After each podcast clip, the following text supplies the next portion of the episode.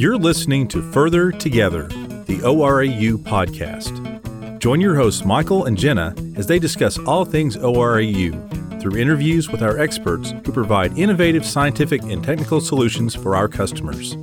They'll talk about ORAU's storied history, how we're impacting an ever changing world, and our commitment to our community. Welcome to Further Together, the ORAU podcast. Good morning and welcome to another episode of Further Together, the ORAU podcast.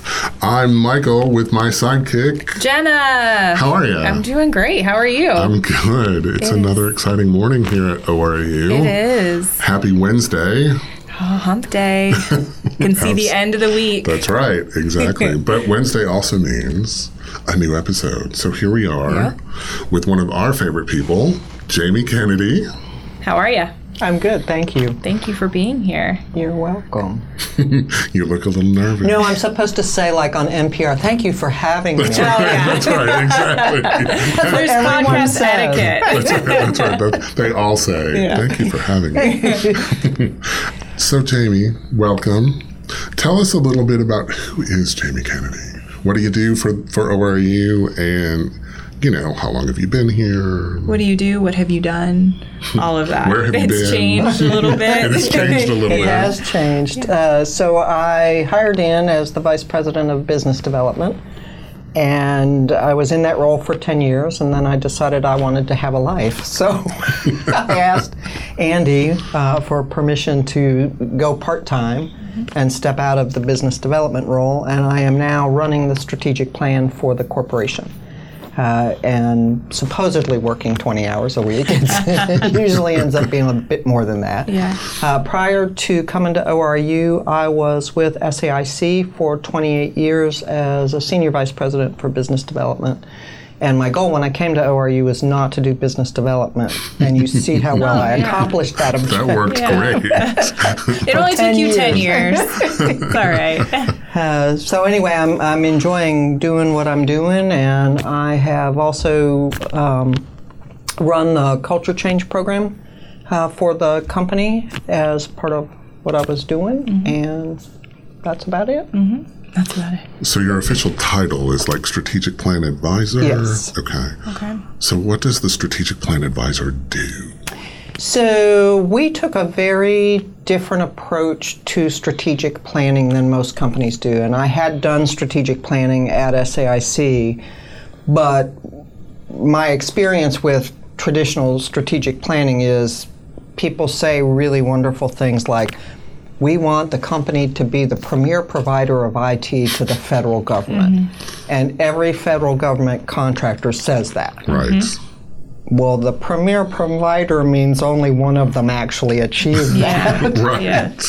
And mostly those strategic plans end up on a shelf gathering dust for a year and then they get dusted off a year later, updated, and put back on the shelf for another year. So when we decided to update our strategic plan, uh, Andy and I took a look at a book called Good Strategy, Bad Strategy by, I think, Patrick Rumelt. And uh, it was very interesting because he talked about how bad strategic plans generally are and how to make it better. And we decided we would try to implement the strategic plan using that book as a guideline.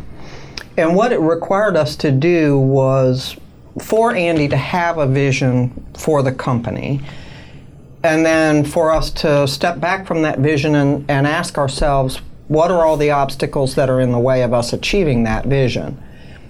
And once we identified those obstacles, we prioritized them and said, if we got rid of these obstacles, it would have the biggest impact. And then we came up with strategies for how to, or put together teams to come up with strategies for how to overcome those obstacles. And it, we did that in 2012, and then we revitalized that process again in 2017. So we're in the beginning of the second year of implementation, and we had something in the neighborhood of over 80 recommendations for how to clear obstacles out of the way toward achieving our vision. And this time, unlike the first time, we have put some metrics in place to measure the success of the strategic plan. And mm-hmm. the basic tenet is that we need as a company to diversify our portfolio of business. Mm-hmm. Just like you would diversify your investments for retirement. If you have all of your investments in one stock and it doesn't do well, you're kind of in trouble.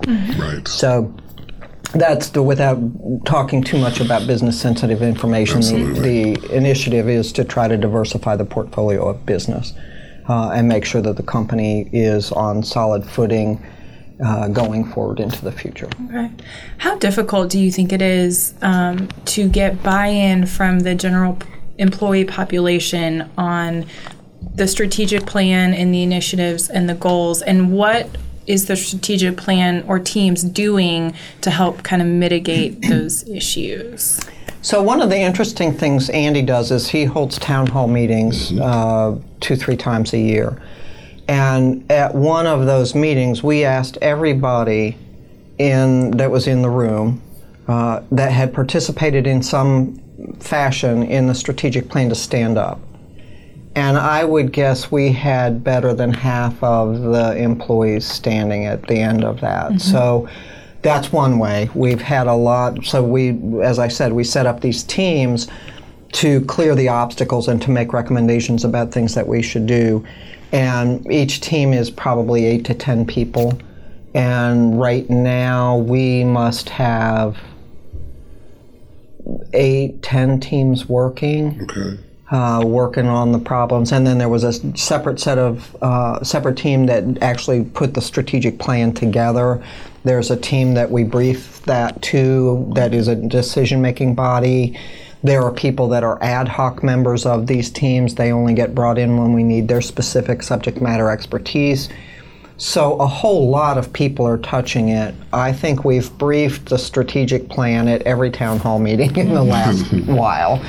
Uh, we have a website that we've set up that all the employees can go to and see the progress we're making against the plan. The board of directors is briefed on it every board meeting, which is three times a year. So, uh, and even with all of that, I'm not sure we're communicating enough. We even have a communication plan that Jenna is in charge of, uh, that we send out communications employee wide across the company saying, here's what's happening, here's where we are, we just um, fi- finished this recommendation and implemented it, that sort of thing. So, uh, and I'm about a week from today, in fact, to have a lunch and learn and just tell everybody that if you have any questions about what we're doing or why we're doing it, come and ask. And um, the strategic planning team will be sitting there available to answer questions. Fantastic. We talk a lot about employee empowerment at ORAU, and it sounds like that's the number of people involved in the process is part of that sort of empowerment and decision making process. Yeah, and um, so we came up with five guiding principles for the strategic plan, and the number one guiding principle was employee empowerment. And um, so I am also an almost PhD in organizational psychology, all but dissertation. And uh, when I was doing my work toward that degree, one of the things that interested me tremendously was a concept called organizational silence.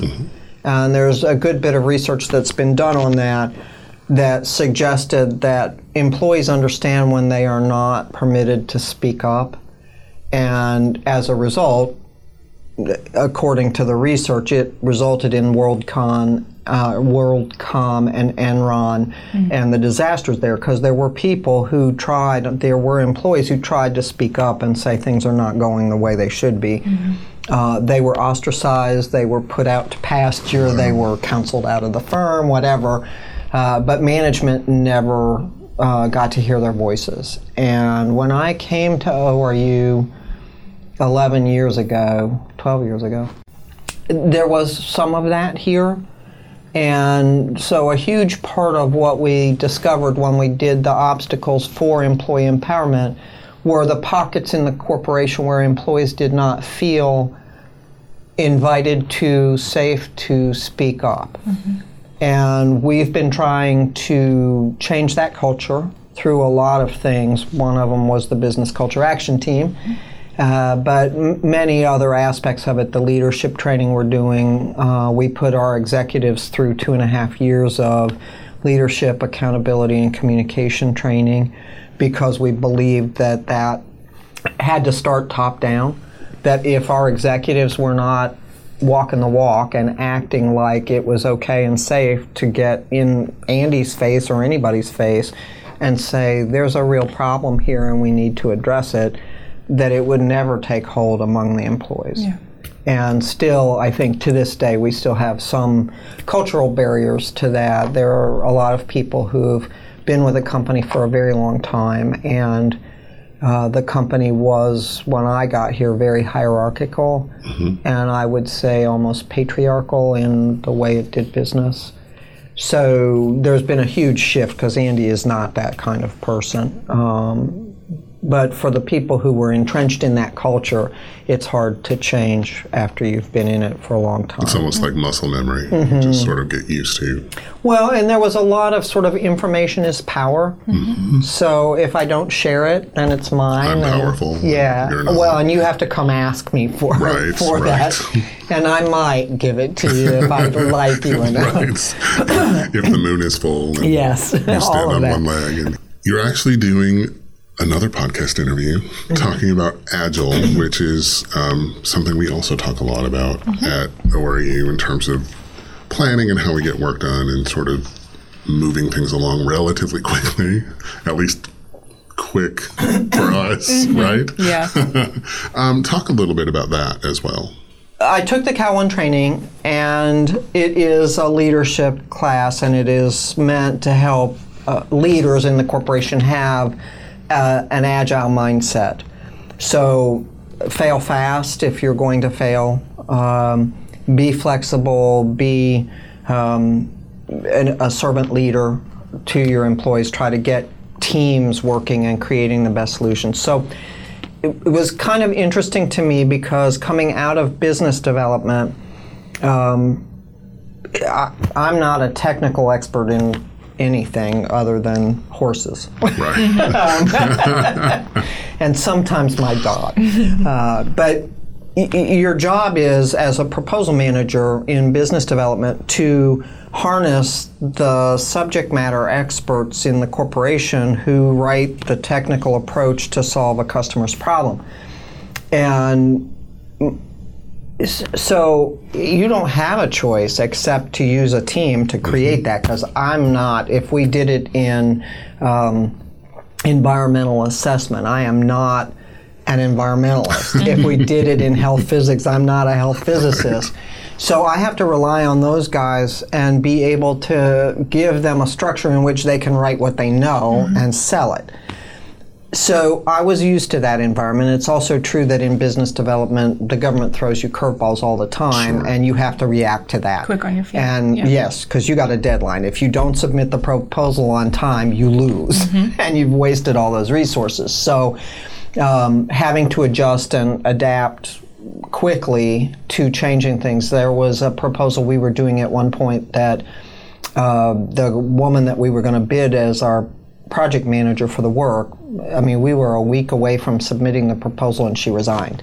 oh my. So we had to find a new project manager and rewrite the proposal around her credentials. Uh, so yeah, you have to be adaptable and, and you have to be able to adjust. Uh, the strategic plan is much the same thing. There are a ton of dependencies in the strategic plan, and if A doesn't happen, then B, C, and F might not either, and you've got to get D and E online then. So Agile seemed like a really uh, wonderful approach to take to something that was as uncertain as the strategic plan. I like the fact that you do the work in two week increments, uh, two week sprints. Uh, there is a team of about 10 of us that are working on the recommendations for the way we're going to phase the strategic plan in.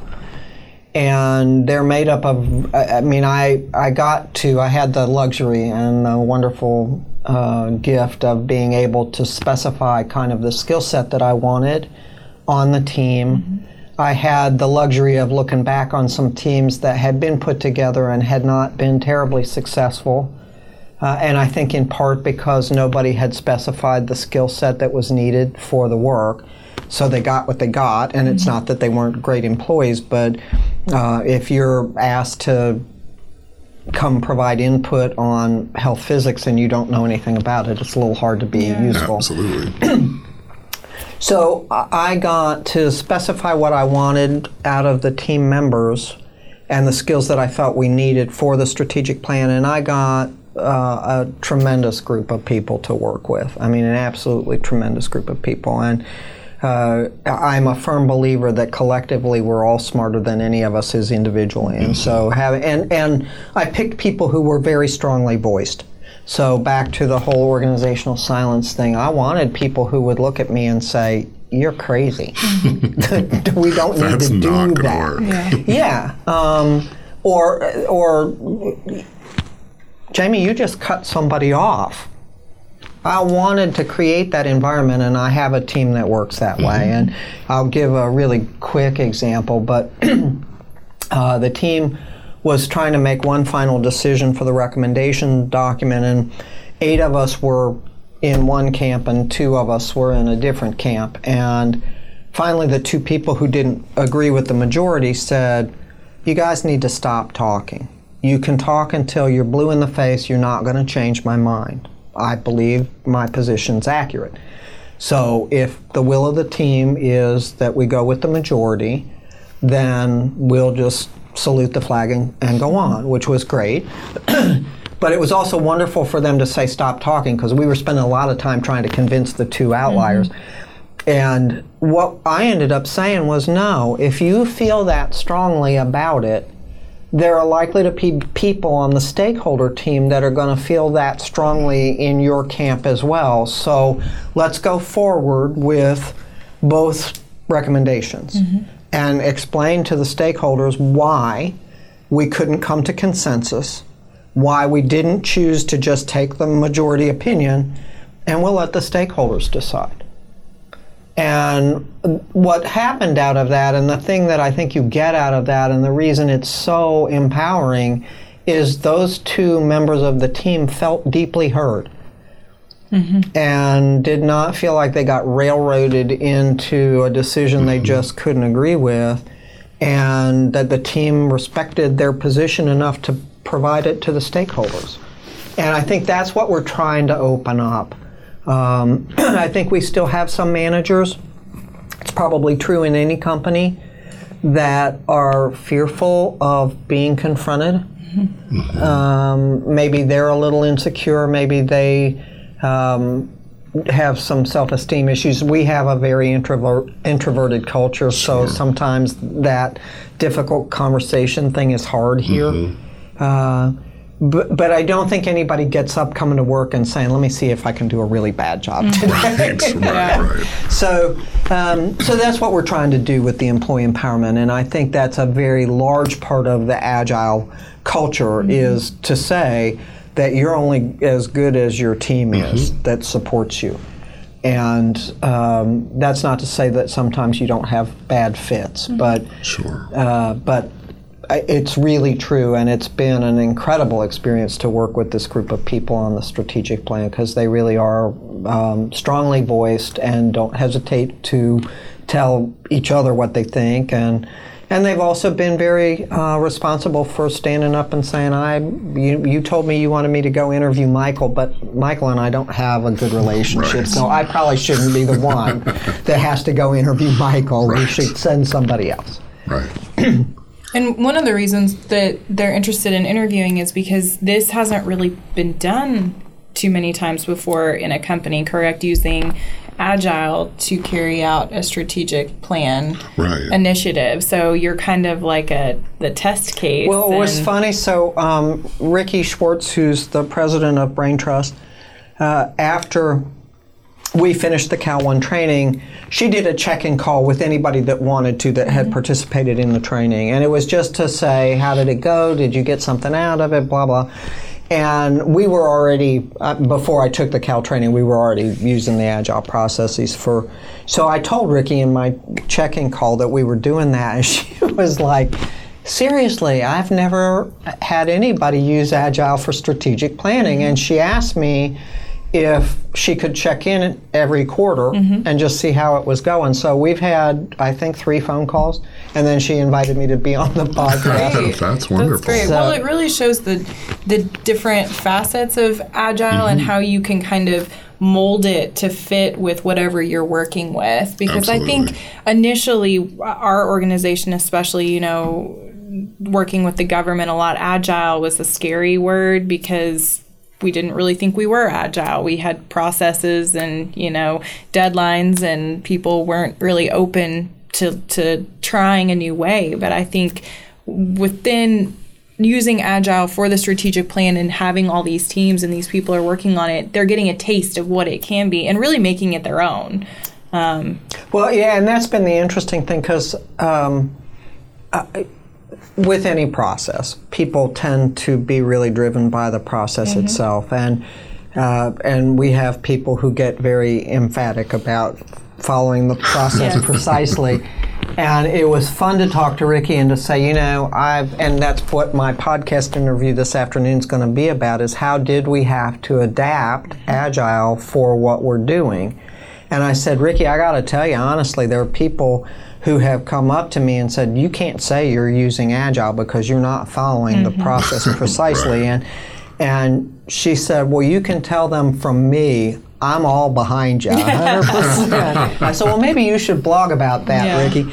But, uh, you know, so one of the tenets of Agile is that a team should be 100% dedicated to the work of the team. Well, in our business, that's not feasible. We have people who have day jobs that are billable time. Absolutely. And they're I'm borrowing them. They're matrixing to me for the strategic plan, and we're always going to be that way. I don't think either one of you does one job, mm. right? I don't do one job right. here. That's just not the way it works. So we've adapted, and yes, I get that Agile came out of an IT development environment, and you would like to have an IT team working exclusively on one project. That makes sense. But we're adapting an IT process to a non-IT uh, function. So, and Ricky was just great. She was like, "You go, girl." so That's great. uh, yeah, and the fact that I, I think the fact that she wants to interview me and that the questions are going to be how did you have to a- adapt to agile to a non-IT environment and how has that worked and what have your lessons learned been and that sort of stuff is really interesting to her. So I think for me, it's exciting. I mean, our team has just really been introduced. Well, except for Jenna, who's like a power user, but you know, but you know, most of our our team has been the editorial team has been introduced to agile really just recently, um, and having. I guess been in the career that I've been like it just feels so natural. Like you move fast, you do something, you take a look at it. If it's not working, you make a change, and you know you you adjust and you keep moving. So Well, and that was, I mean, that's what business development is. So I came out of that same sort of environment, and it was not, in fact, the pace of the rest of the company feels very slow sometimes. Understandable. Um, so I want to switch gears just a little bit. Um, earlier this year, you had a very interesting experience um, where you and your husband were airlifted off a cruise ship off the coast of Norway. And I don't want to. We've talked about the details in many other places. So if you're listening and you want to Google Jamey don't Kennedy- contact that's me. Right. If you want to Google, Call Michael. That's right, exactly. If you're with the media, call me, um, and I'll tell you no. Just kidding. Um, mostly. Um, if you Google Jamey Kennedy and Norway, you're likely to find news clips of um, the I'm not story. telling anybody of, how to spell my name. That's right. Um, but you know, being airlifted off a cruise ship, and I, I, again, I don't want to sort of beat the details to death because we've talked about that, but you had this very obviously difficult experience, but a lot of life lessons came out of that experience, I would imagine, and I just wanted to, as we wrap up this podcast, just sort of touch on what some of those might be. As you know, you sort of saw the community um, there come together to help all of the passengers who were stranded and and that sort of thing. What you learned out of that experience. Boy, I'd like to move to Norway, honestly. well, I mean, that culture is so amazing to me and um, something I had never experienced anywhere. So I've been to Germany, I've been to France, and Norway was really something. So I'll give you a great example. One of the very first experiences um, we had, we were in Oslo this was before, the Before. airlifting. and we went we wanted to go see a bunch of museums that were all in one central location but away from the hotel. So people were like, "Well, just take the bus. It's really easy." And everybody in Norway speaks English pretty mm-hmm. much, so you're kind of safe to do that. But the the stop notifications in the bus were not intuitive. Mm-hmm. And so we got to the museum and we're coming back. And one of the museums, for anybody who's read Thor Heyerdahl, was the Kon-Tiki Museum. And the actual Kon-Tiki ship was in the museum.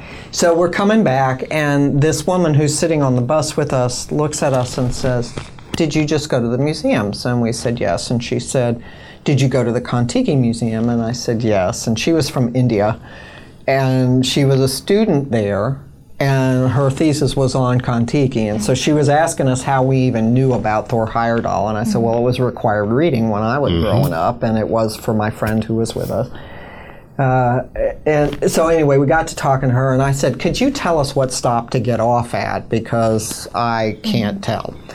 And she said well I'll just take you because I have to I'll, I'll get off with you because I have to get off at that stop so we're sitting there, she's being sweet about that, and then this little, like, seven year old boy with a backpack gets on the bus and he's got his cell phone and he, he does something with it on the bus to let him in and out. And he was clearly a, it was a school day, he was mm-hmm. clearly a school person. And I said, Well, where are the school buses? And this girl said, There aren't school buses. The kids all ride public transportation. Wow. And I said, seriously, there's no parents. This child got on at a stop without a parent there, was riding to wherever he was going, gonna get off. Mm-hmm. And I'm literally, he's like seven, and I'm thinking, we don't even let our kids walk to school mm-hmm. anymore if they live a block away. right. So there was that. Then we go to a bakery, and outside the bakery, in I mean it's like 35 degrees outside. There's all these baby buggies, trams, and the babies are inside, and there's no parent. They're all inside having coffee. Oh my and the babies are piled up with well so the norwegians believe the fresh air is really good for their kids and the country is that safe that they can go into the coffee shop with their friends and have coffee and leave the babies outside Wow. That's crazy.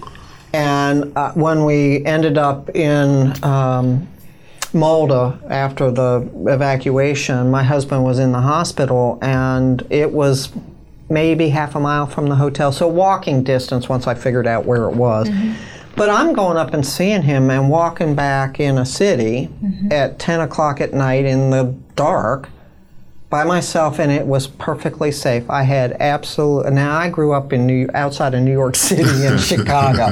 I would never walk alone in the city by Yeah. myself. Right. But little seven and eight year old kids were out and by themselves walking around, and that's Norway. And we were in the third helicopter off the ship. So it was maybe an hour, hour and a half after the Mayday had been called they took us to a gymnasium uh, that was right on the shoreline. So it was maybe 10, 15 minutes uh, on the helicopter. And like I said, an hour, an hour and a half after the Mayday call had gone out, we walked into this gymnasium and it was full of probably a hundred volunteers handing out with water, with blankets, with clothing. Doctors and nurses were already there. They were triaging everybody that came off the helicopters because they took the, the most urgent medical cases first. But I was like, who are you? I mean, where did all these people come from? And I can't remember the word, but it was in the uh, newsprint press. But there's a word they have about the, in a crisis, the community comes together. Mm-hmm. And these were just all local people who had come out to volunteer. And everywhere we went, I mean, when I got, so we were then on the first bus out of the gym, gymnasium to the hotel. Got to the hotel, there were doctors and nurses already there, clothing there, food there, vouchers for, I mean, it was just unbelievable. And they stayed with us. I mean, I, could I didn't have so I got off the ship with the clothes on my back and my cell phone. Mm-hmm. My husband had no cell phone; it went into the Norwegian Sea. Mm-hmm. Um, so I couldn't. I, I knew he. I had gone with him to the hospital, but it was night and it was dark, and it was a Norwegian name that mm-hmm. wasn't hospital Right. and I couldn't call him because I couldn't. I didn't know the name of the place. He didn't have a cell phone, and one of the Norwegian Red Cross people just grabbed hold of me, and she saw me crying, and she mm-hmm. said, "What can I do?" And I said, "I'm trying to find my husband." And there are hospitals, and then there are sort of these triage hospitals that they use if you don't aren't really sick enough to go to a hospital, but mm-hmm. you need to be someplace and she so there was one of each and she called around until she found my husband and then gave me her cell phone and had them patch me through to him. And uh, and from that moment on i mean she she actually walked me up to the hospital um, so i could see how to get there in the daylight the next day. And and then there was a uh, with her was a 16 year old young man and i said how long have you been volunteering for the Red Cross? And he said, since I was 12 and a half. Wow. And it's just what they do. That's just Yep. what they do. It's who they are. That's who they are. And I mean, I would, I would move there in a heartbeat. Yeah. It was such a wonderful experience, and they were just such wonderful people. And they they opened up a mall one day uh, on a Sunday that was closed just to let the passengers on the ship come through and pick up clothing because we did we had left everything. Right. Uh, and all the shopkeepers just said, "Sure, we'll come in and we'll open and let them come." That's amazing. It was, it was really amazing. So yeah, Google Google Jamey Kennedy J A M I E. to find out more about her amazing story. Jamey, thank you so much Yeah, for this You are great. welcome. spending time with us today. And um, look for another episode of the podcast uh, in a couple of weeks. Yep. Nothing will be as exciting as this one. That's right. That's right. All right. Thank, Thank you very much. Thank you. Thank you for listening to Further Together, the ORAU podcast. To learn more about any of the topics discussed by our experts, visit www.orau.org. You can also find us on Facebook, Twitter, and LinkedIn at ORAU, and on Instagram at ORAU Together.